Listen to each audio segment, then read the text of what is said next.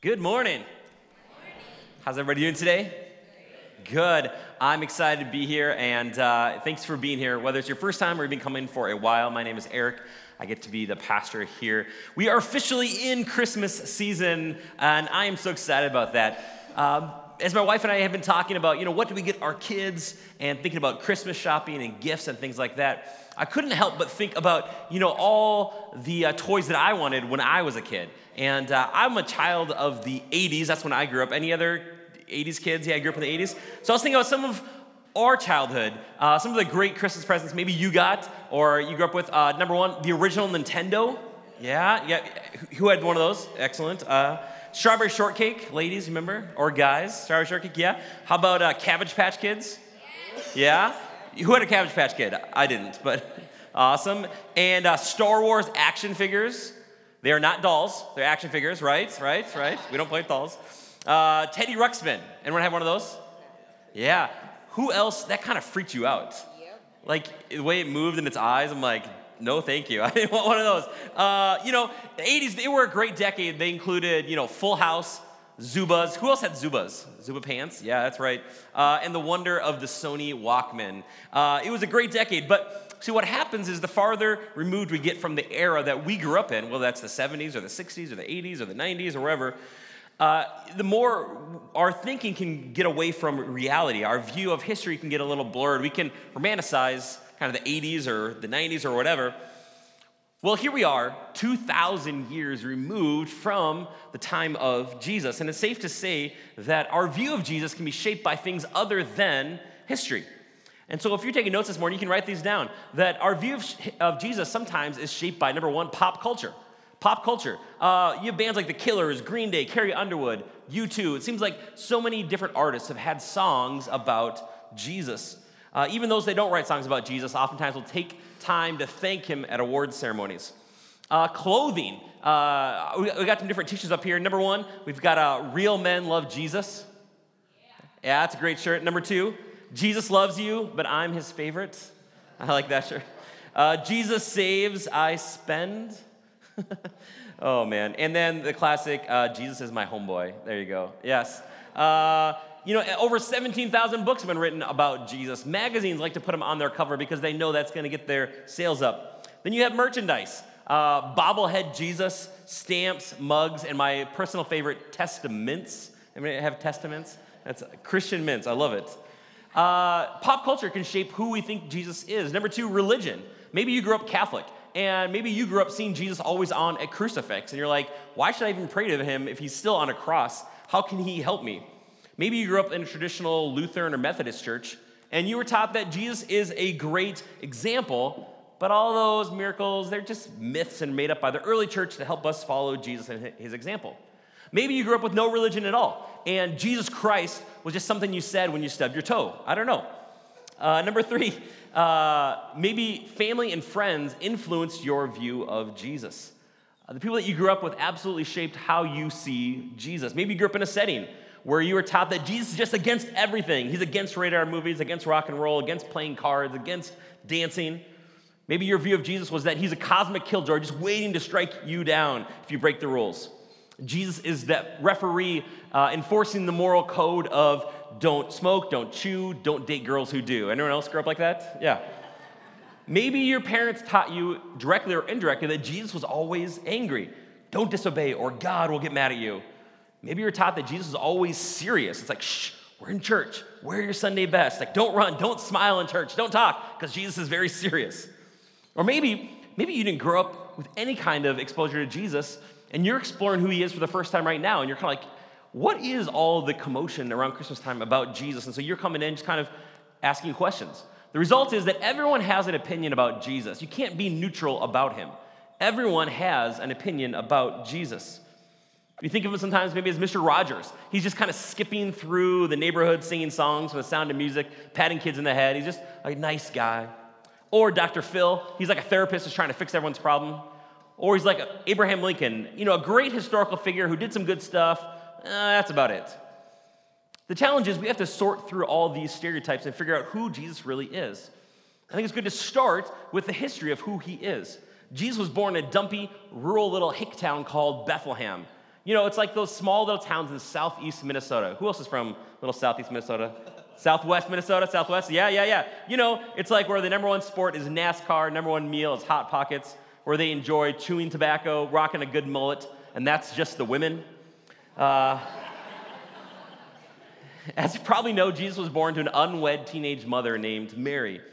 And even though she claimed that the Holy Spirit had conceived her, people kind of looked at her sideways like, yeah, right. You're probably knocking boots with some Roman soldier at the prom, and that's how you got pregnant.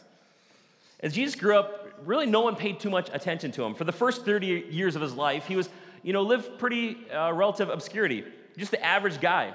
Prophet Isaiah tells us there's nothing beautiful or majestic about his appearance, nothing to attract us to him, which is pretty ironic because every picture I've ever seen of Jesus, he looks like a GQ model with like piercing blue eyes, a nice chiseled jawline, and he always has a lamb draped over his shoulder, right? Like that's that's a picture we get oftentimes of Jesus. But I'm sure what maybe it's disappointing to you is that he was simply average in many ways. His resume is as plain as it can be. He never oversaw a large company. He never traveled more than a few hundred miles from his home, never went to college, never visited a big city, never wrote a book, never married, never held a political office. In his lifetime, he spoke to fewer people than gather at one single U2 concert. We've got a couple of contractors here at Mosaic, which I think is awesome. For work, Jesus was a, was a contractor, he was a carpenter. He swung a hammer and carried a toolbox. He framed houses, he put on roofs, he remodeled homes. And then at 30 years of old, he put down his toolbox and he started teaching people. He started doing miracles. He started, he started befriending social misfits. And then at three and a half years later, he's executed by the government. And yet today, Jesus is the most famous person who has ever lived. More songs have been written about him, more artwork has been created of him, more books written about him than anyone who's ever lived. He's so influential that we actually date history before him and after him. And the two biggest holidays, Christmas and Easter, are about him. So the question we must address at some point in life, if Jesus is such a dominant figure of history, is who is Jesus really, and why did he come to earth? See, the question for this series is how do we not just survive Christmas? Because it can be a little nuts with, with holiday parties and, and the decorating the presents. How do we not just survive Christmas, but how do we thrive during the Christmas season? How do we thrive? Well, you discover the person behind the holiday. And that's what we want to do, is we want to discover the person behind the holiday. Who was Jesus really? Let's let go of our preconceived ideas, our assumptions, Maybe things that we were taught growing up that we never actually explored the Bible, if that's really true. Well, to know someone, you have to know where they came from. That helps you know someone's story is Where did they come from? And that's where Matthew, the first book in the New Testament, starts off and talking about Jesus. So that's where we are going to start. In Matthew 1, verse 1. If you have your Bibles, you can follow along with us. You can follow along on, on, a, on a smartphone. We'll be going through the first uh, 16 verses of Matthew today. Uh, I just want to start in the verse 1. Matthew 1 1. The book of the genealogy of Jesus Christ, the son of David, the son of Abraham. Uh, would you join me in prayer? God, we thank you that uh, during this Christmas season that you are here and God that you are near to us. God, we pray that we wouldn't just survive this next month, that God, we would thrive, that we would discover you and who you are and why you came to this earth. So, God, be with us now in this time. Open our hearts, open our minds. We ask that your word, your Bible, God, would be illuminated into our hearts and minds, and that we'd leave here with a bigger picture of who you are. Amen. Matthew's introduction, as he kicks off the New Testament, echoes the language of Genesis, the first book of the Bible. In fact, that Greek word genealogy is actually the word Genesis. It's actually the word Genesis. And it's not just the title for the genealogy, it's the title for the entire, entire story that's to come. It's a new beginning with the arrival of Jesus, the Messiah, and the kingdom of God. Jesus, or a Hebrew word, Yeshua, it means Yahweh, God saves. Jesus Christ, he's the anointed one, son of David, evokes images of a Messiah with a royal lineage who would establish the kingdom of God, and then the son of Abraham. Matthew wants us to remember God's covenant with Abraham. We talked a lot about that last year when we went through the book of Genesis. And that how he established Israel as his chosen people and that they'd be blessed to be a blessing to the rest of the world. and that one day one would come through the line of Abraham where all the world would be blessed. Now, modern day readers like you and me, we don't really understand genealogies too much. But ancient people, they've been very, very interested. To read this. Uh, just let's be honest here. When you're reading the Christmas story and uh, you get to like the genealogies, like you know, in the King James version, you know, so and so begat so and so, so and so begat so and so. How many of you just skip that part? It's okay. You can be honest. Yeah. So that's what we're going to study today because I think we so often skip all that. And so I thought we'd do something slightly different. Um, instead of just reading it, um, I thought I'd sing it. How, do you guys like that? Is that good? All right. Um, so I'm going to grab my guitar and I'm going to sing the genealogy of Jesus. You guys pumped? I'm pumped. I'm excited.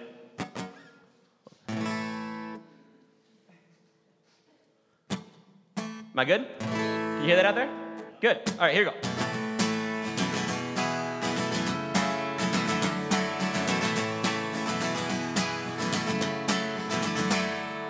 Abraham had Isaac, and Isaac he had Jacob, and Jacob he had Judah and his kin. Then Perez and Zerah came from Judah's woman Tamar.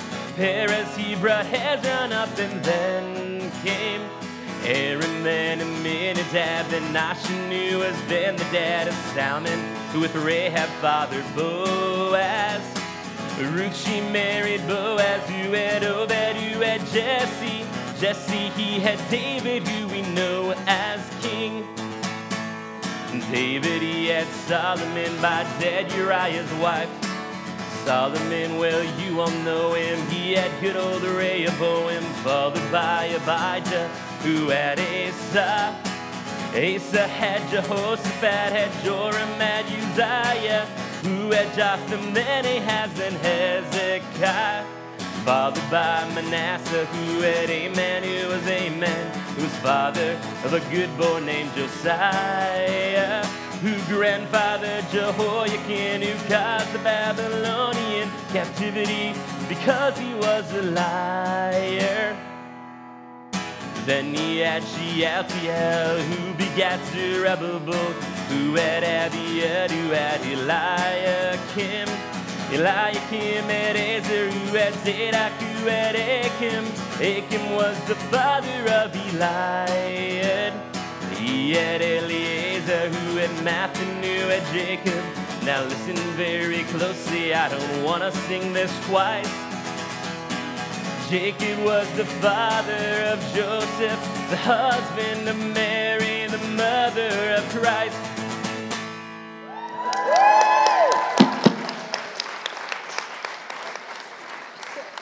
Thank you, thank you, thank you. I'm not doing that again. Uh, lots of good stuff in there, though. Uh, so if you're following your Bible, you can also read along in the names.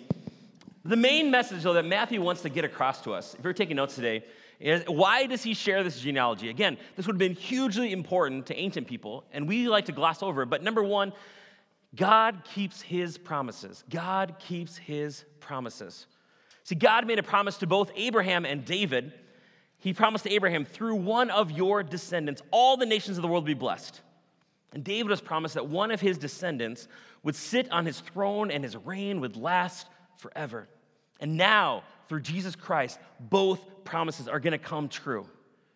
And here's the thing, though, that we learn from Matthew 1 is that God keeps his promises, but look how long it took for God to keep his promises over a thousand years. But he did keep his promises. On the way to fulfilling those promises, things got pretty dark. It didn't look like God was going to come through. In fact, at the end of the Old Testament, uh, Malachi, you actually have 400 years of darkness, of silence, of God not speaking before Matthew writes his gospel. And all the kings had died out. How is the son of David going to be king when all the kings are gone? The people have been sent into exile and then came back, and now they're under the thumb of the mighty Roman Empire. How is a descendant of Abraham going to bless the whole world when they're living under the shadow of Rome? But when Jesus comes, the promised Messiah, he was a greater Messiah than they could possibly imagine. Here's the lesson for you and me is that number one, God always fulfills his promises, but he never operates on our time frame. God always fulfills his promises, but he never operates on our time frame. It never happens when we think he should. It's like, God, come through, and we're waiting, and we're waiting, and we're waiting. And even the way he's working to fulfill his promises, it doesn't look like he's going to come through. But when he does, it's going to be greater than we can possibly imagine. God is not a tame God. He's not a tame God that, that is just in some box. But he always fulfills his promises, but it's always going to take longer than we think it should. And when he fulfills his promises, it's going to be greater than we can possibly imagine. Number one, God always keeps his promises. Number two, if you're taking notes, grace changes all the categories. Grace changes all the categories. Now, there's a lot of names in Matthew's genealogy that I sang. And the first time you read it, your eyes can start to glaze over, especially in the King James Version so and so begat so and so, so and so begat so and so. But this morning, there's a couple names I want to point out. In particular, I want to look at the women that Matthew mentions. First, it was incredibly rare in the ancient world that you would uh, find in a genealogy any mention of women. And Matthew is scandalous. Matthew is like one of the very first feminists that we find in literature. He doesn't just include one woman in Jesus' genealogy, he includes five women. That's very unusual that he would mention any women, let alone five. Second, the character of the women that he mentions is even more scandalous. Why is this genealogy here? Why did they even have these genealogies? Why is it important to know who was in your family? See, if you want a place in the world, if you want to succeed, you have to have the right credentials. In our world, it's your resume. Where did you study? You know, where, where, what have you accomplished? What have you worked? Where have you worked? That's how you get a place in this world. That's how you get ahead. So you get a job and get ahead in life. It's, it's your resume. But that's not how it was in the ancient world. It wasn't your resume that opened doors, it was your genealogy that opened doors. See, we live in a very highly individualized culture. The question is, what have you accomplished? And so that will set you up for success. But that's not how it was in the ancient world. When Matthew wrote his gospel 2,000 years ago, it wasn't the individual resume that mattered so much as who's your family? What have they accomplished? Not what have you accomplished, what has your family done? What are they like? Because when people know what your family's like and where you come from, they'll have a better idea of kind of who you are. And so in the ancient world, if you wanted a place in the world, you pointed to your genealogy, said, This, is, this shows kind of who I am. And in our world, sometimes we'll leave things off our resume to make ourselves look better, right? It's like, oh man, I don't want them to call that reference or, or that person I work for because they might find out this crazy thing about me, so I'm gonna take that off. We expunge our resumes. You leave off anything questionable that might not make you look so good. And we put on our best face when we go to interviews and we just want to give the best stuff forward. And the ancient world is very similar. That when, when you listed your genealogy, uh, you didn't have to give every single ancestor. So you'd expunge your genealogy to remove people from your family history who might make you look bad. You're like, ah, I'm going to take them out. We do this today, right? Like with our kids, like, when you're talking about our family, don't talk about crazy Uncle Billy. Like, you know, like talk about just the good family members. Let's, let's, let's not talk about the crazy uncles. And back then, you didn't put people on your genealogy unless you were proud of them. You put your people on your genealogy who showed who you were. Are you starting to see what's going on here? First, Jesus puts five women on his resume, on his genealogy. It wasn't that no one did this, it was just incredibly rare. Why? At this time, Jesus is living in a very patriarchal society. Men are up here, women are down here. So you wanted people to know who your fathers were. You didn't really care about kind of who your mothers were. So the fact that he's got five women on here, that raises some eyebrows. And who they are is even more concerning. Ruth was a Moabite, Rahab was a Canaanite. They weren't even Jews, they were foreigners. They were from marginalized races or minorities that you would normally expunge from a resume. You wouldn't put people from other races in your genealogy. You'd be like, no, no, no, I'm, I'm, a purebred, I'm a purebred Jew. But Jesus includes not just people from other cultures, he includes these women. Man, I, I don't know about you, but uh, what's going on in our world today is just crazy with how many women are coming forward with the hashtag me too. man, we live in a society where for so long, men in power have felt they can push down women, they can do whatever they want. And now women are starting to speak up, which I think is great. But it is so sad to see how many women have been affected by men in power. And what I love is Jesus is saying, the women with the hashtag MeToo, I want you in my family tree. And that's why I wanted to talk about this today, is just in our society and what is going on. This is so important to say we don't marginalize or push down women. We elevate them, we lift them up. Let's look at the first woman mentioned in the resume, the genealogy of Jesus, Tamar. Tamar had Perez and Zerah with Judah, who was her father in law. Now, that's a little crazy. But by Jewish law, this meant she was committing incest. It's a long, kind of crazy story you can read for yourself. We dove into it last year when we went through Genesis. But the short version is she was a widow. Her husband had died, her second husband had died, and her father in law was supposed to give her her youngest son for her to marry, to carry on her family line. But she didn't, he didn't want to do that because he was worried that he'd die too. And so because she, he didn't do the right thing, Tamar tricks her father in law into sleeping with her, and that's how she became pregnant with twins. It's a crazy story. You can look it up again. And Jesus is owning her, saying, Nope, she's in my family. Then there's Rahab. Rahab wasn't just a foreigner, a Canaanite from the wrong race, but she was a prostitute. She's a prostitute. Then we have Ruth, a Moabite. She also came from the wrong race, and she was a widow and rather aggressive in pursuing Boaz. She has a whole book of Bible about her, uh, Ruth. And uh, I read this online, so I thought I'd share this. I just love this that, you know, if you're single women out there and you're waiting for your Boaz, don't settle for any of his relatives. Broke as, lying as, cheating as, dumb as, drunk as, cheap as, lazy as, and especially his third cousin beat yo as. Wait on your Boaz and make sure he respects yo as, all right? That's a note for ladies out there who are single. Amen in Jesus' genealogy, he owns these women on his resumes. You have not only gender outsiders, you have racial outsiders, and you have moral outsiders, immoral people. See, in the Old Testament, the law of Moses excluded these women from the presence of God, from worshiping in the tabernacle. They weren't allowed to go in there, they were outsiders. These women, according to the law of Moses, were permanently excluded from the presence of God, and yet Jesus brings them in. Jesus Christ brings in people that the law of Moses excluded. Why? Why does Jesus do that? It's not just the family tree. Remember, this is his resume.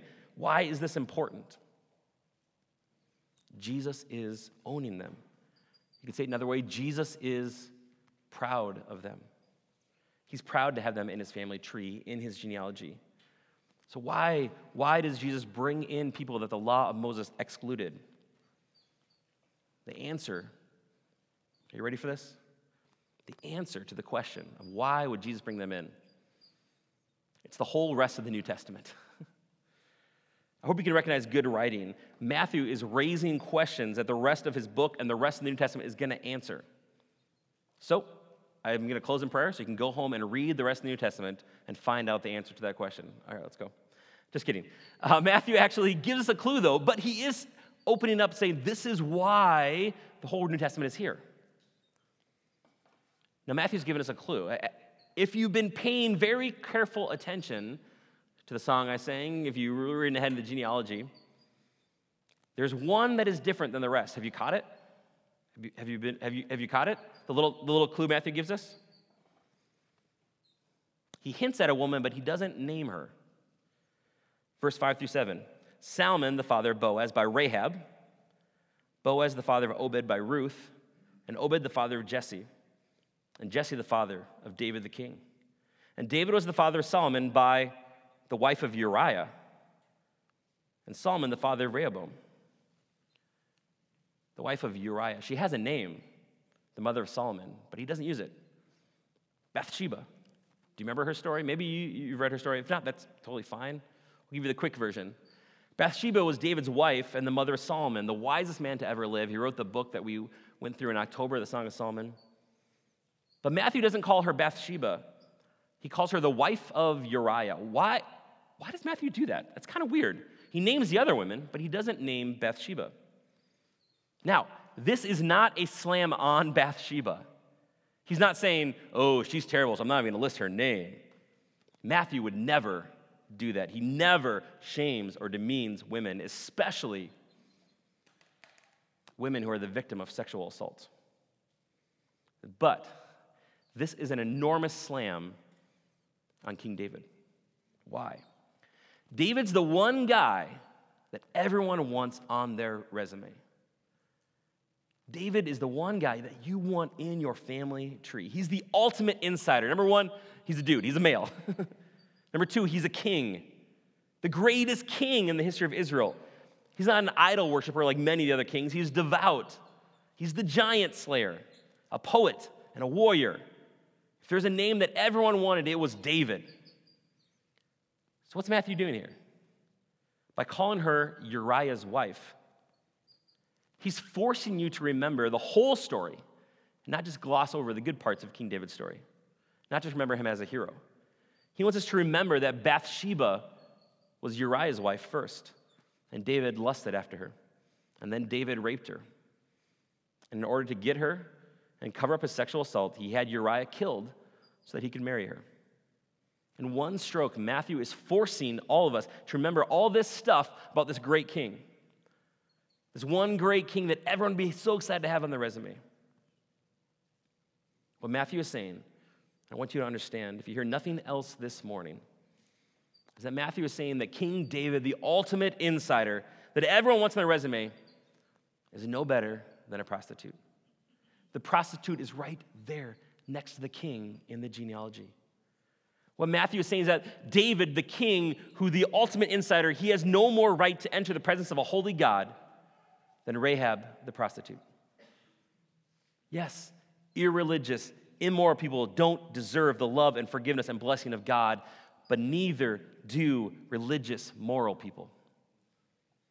Oftentimes, the sin of religious, moral people don't look as obvious, but in their heart, they love God with all their hearts, minds, souls, and strength. They love their neighbor as themselves perfectly. No. Oftentimes, religious people's sins are the sins of pride and feeling superior and always feel like they're right. And therefore, with the message of Matthew, what is he trying to tell us here? It says that anyone who relates to God, whether you're King David or you're Rahab the prostitute, all have to relate to God through sheer grace. Because all are equally lost. The prostitute and the king, right there next to each other in the genealogy they're equally lost. But because Jesus has brought them both in, they're equally loved. It doesn't matter how high you are, whether you're King David, the ultimate insider, it doesn't matter how low you are, the victim of sexual assault and abuse. It doesn't matter if you're an insider, it doesn't matter if you're an outsider, it doesn't matter if you've been uh, a victim like Bathsheba, you can experience God's grace and be a part of Jesus' family. And what's so incredible about the good news of Jesus is that even in Matthew's genealogy, the begats that we so easily want to skip over, even that part is dripping with love and grace. Can you feel that? What does this mean then? What does this mean for you and me? It means that it doesn't really matter who you are, it doesn't matter what you have done, it only matters if you're in Jesus' family. That's what matters. Then and only then do you get a name. The only way you get a name, the only an identity that lasts is by being connected to Jesus. These names we just read, that I just sang Tamar and Ruth and Mary, the unwed teenager, the mother of Jesus they lived thousands of years ago, and yet here we are, 2017, talking about them in Maple Grove, Minnesota. Why? Why have their names lasted for thousands of years? Because they're connected to Jesus. Jesus has owned them. Jesus said, They're with me. And he offers the same invitation to you and me. Apart from a relationship with Jesus, your name will perish. It doesn't matter the good or bad things you've done in this life, your great grandchildren will barely remember you unless you're connected to Jesus Christ. Do you understand the honor of being a Christ follower? He's proud of you. He owns you. He sings over you. Hebrews chapter 2 tells us he's proud to call us brothers and sisters. No matter if we're insiders or outsiders, whatever we've done or whatever's been done to us. Tim Keller, pastor in New York City, says this Who cares what the peasants think if you have the love of the king? Who cares what peasants think if you have the love of the king? One of my favorite stories is uh, there were two aspiring authors, John and Jack, who were very close friends, and they got together on a regular basis to talk about their writings and share ideas. Uh, and, and, and John and Jack would, would take these long walks in the, in the English countryside, and, they, and they'd be talking about life. And, and, and they both served uh, in World War I in the trenches and saw horrible things, and it affected them in different ways. And one day, as, as they walked along, uh, Jack was, was saying how he loved these ancient myths and these stories Uh, ancient English myths and, and, and Greek. And he loved all these stories, but it's just so sad that, you know what, but they're not true. And, and wouldn't that be neat if those stories, those myths were true? And John turned to his friend Jack and he said, But they are true. And he shared that through Jesus Christ, all myths become true. That through Jesus Christ, that longing that we have for good to triumph over evil, for the night to come and slay the dragon, for the orphan to be adopted by the family. That through Jesus, all those echoes become true. And that had a profound influence on Jack. And Jack, as a young man, in his 20s gave his life to Jesus and said he was going to use the rest of his life to telling people about the true myth of Jesus, the true story. Uh, Jack, as his friends called him, uh, his name as, as, as, a writer was C.S. Lewis. His friend John, you might know as J.R.R. Tolkien. And together they wrote The Lord of the Rings, Chronicles of Narnia, telling the story of Jesus in a different way. See, this is the whole claim of Christianity. It's not once upon a time, it's not some myth or fairy tale. This really happened. It's true, all of it. Jesus is the prince who wakes you up, he's the knight that slays the dragon. He's Daddy Warbucks who adopts the orphan and makes you his heir if Jesus was really born in the manger, if he really rose from the dead, then all those things that you've secretly longed for, all those fairy tales you've ever read, will come true. You will be rescued. You will escape death. Good will triumph over evil. You will live happily ever after. You'll find finally a home and a forever family. Through Jesus Christ, all myths and stories become true. See, if Jesus is just a legend, just a nice story, the best thing he can do for you is just be an example. Uh, seasons of giving, be like Jesus. But if it actually happened, and he wasn't just a legend, then you and I can be saved by grace. And you can be someone that Jesus is proud of, no matter what you have done. Whether you're an insider or an outsider, no matter where you come from, no matter what race you are, no matter who has hurt you, who has assaulted you, who has abused you, Jesus welcomes you.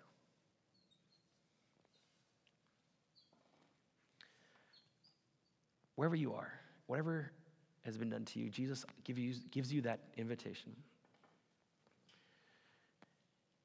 We want to invite you into God's family. And you can do that now, you can do that whenever.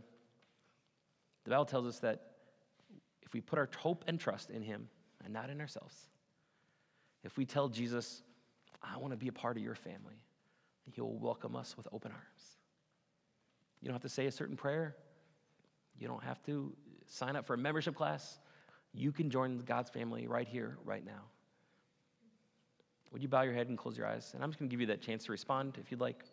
I'm going to write the band up.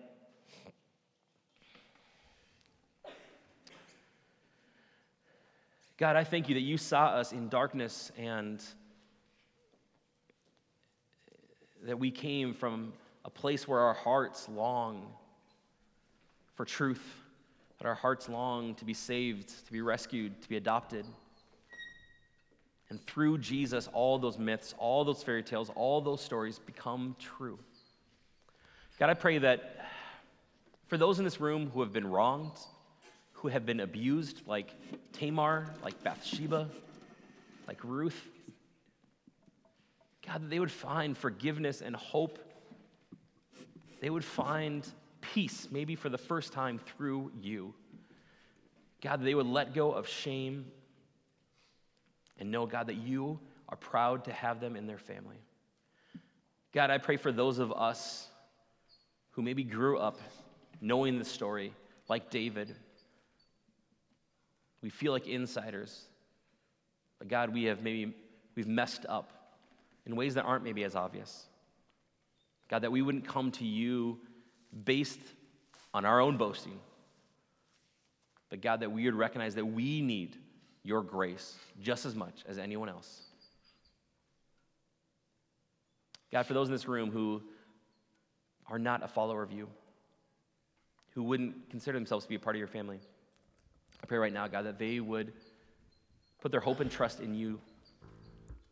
God, that they would choose to follow you. If you would like to be a part of Jesus' family right now, you can just repeat this prayer after me. God, I'm not perfect. I'm a sinner. I've messed up. Forgive me of my sins. Adopt me into your family. Be my leader, my Savior, my friend, my Father. Thank you, God, for forgiving me. Thank you, God, for adopting me into your family. Help me to follow you. Amen. Wherever you are, Jesus invites you come follow me. Imagine if all of us, this Christmas time, we shared that story, that the longing in our heart when we see movies like Lord of the Rings, like Chronicles of Narnia, like Annie, the musical, there's something that stirs inside of us. If we can tell our friends or families to say, that, that thing you feel inside when you go see that movie, when you read that book, it's pointing to something true and real, and that's Jesus. It's not just some fairy tale that we read about in the Christmas season. He really came. It's true, all of it. And He wants to adopt you into His family, He wants to own you and be proud of you. Let's do that this season. Let's share the love, the grace of Christ to say it doesn't matter if you're insider or outsider, what you've done, what's been done to you. Jesus says, Come, come. Would you stand with me?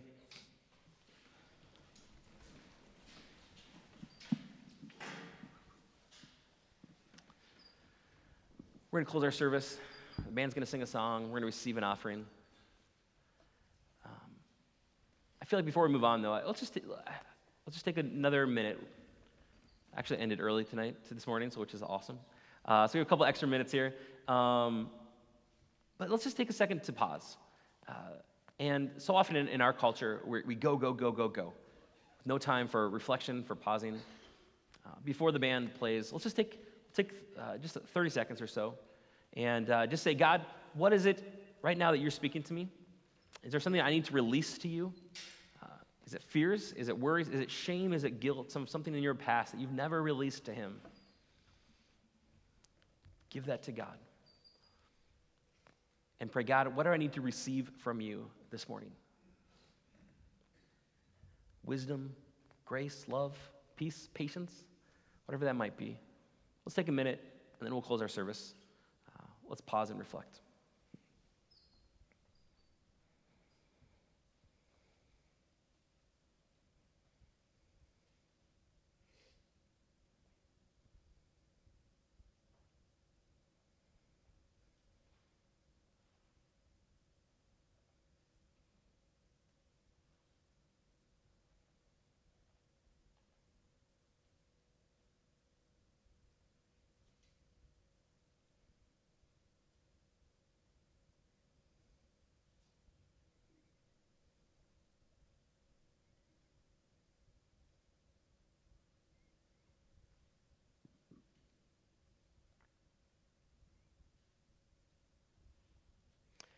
God, help us to know what things we need to let go of and not hold on to anymore. Whether it's our shame, our guilt, our perfectionism, our pride. And God, to receive from you your love, your grace, your direction.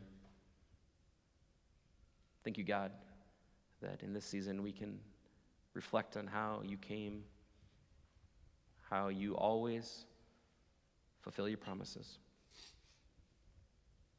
Thank you, Jesus. Amen.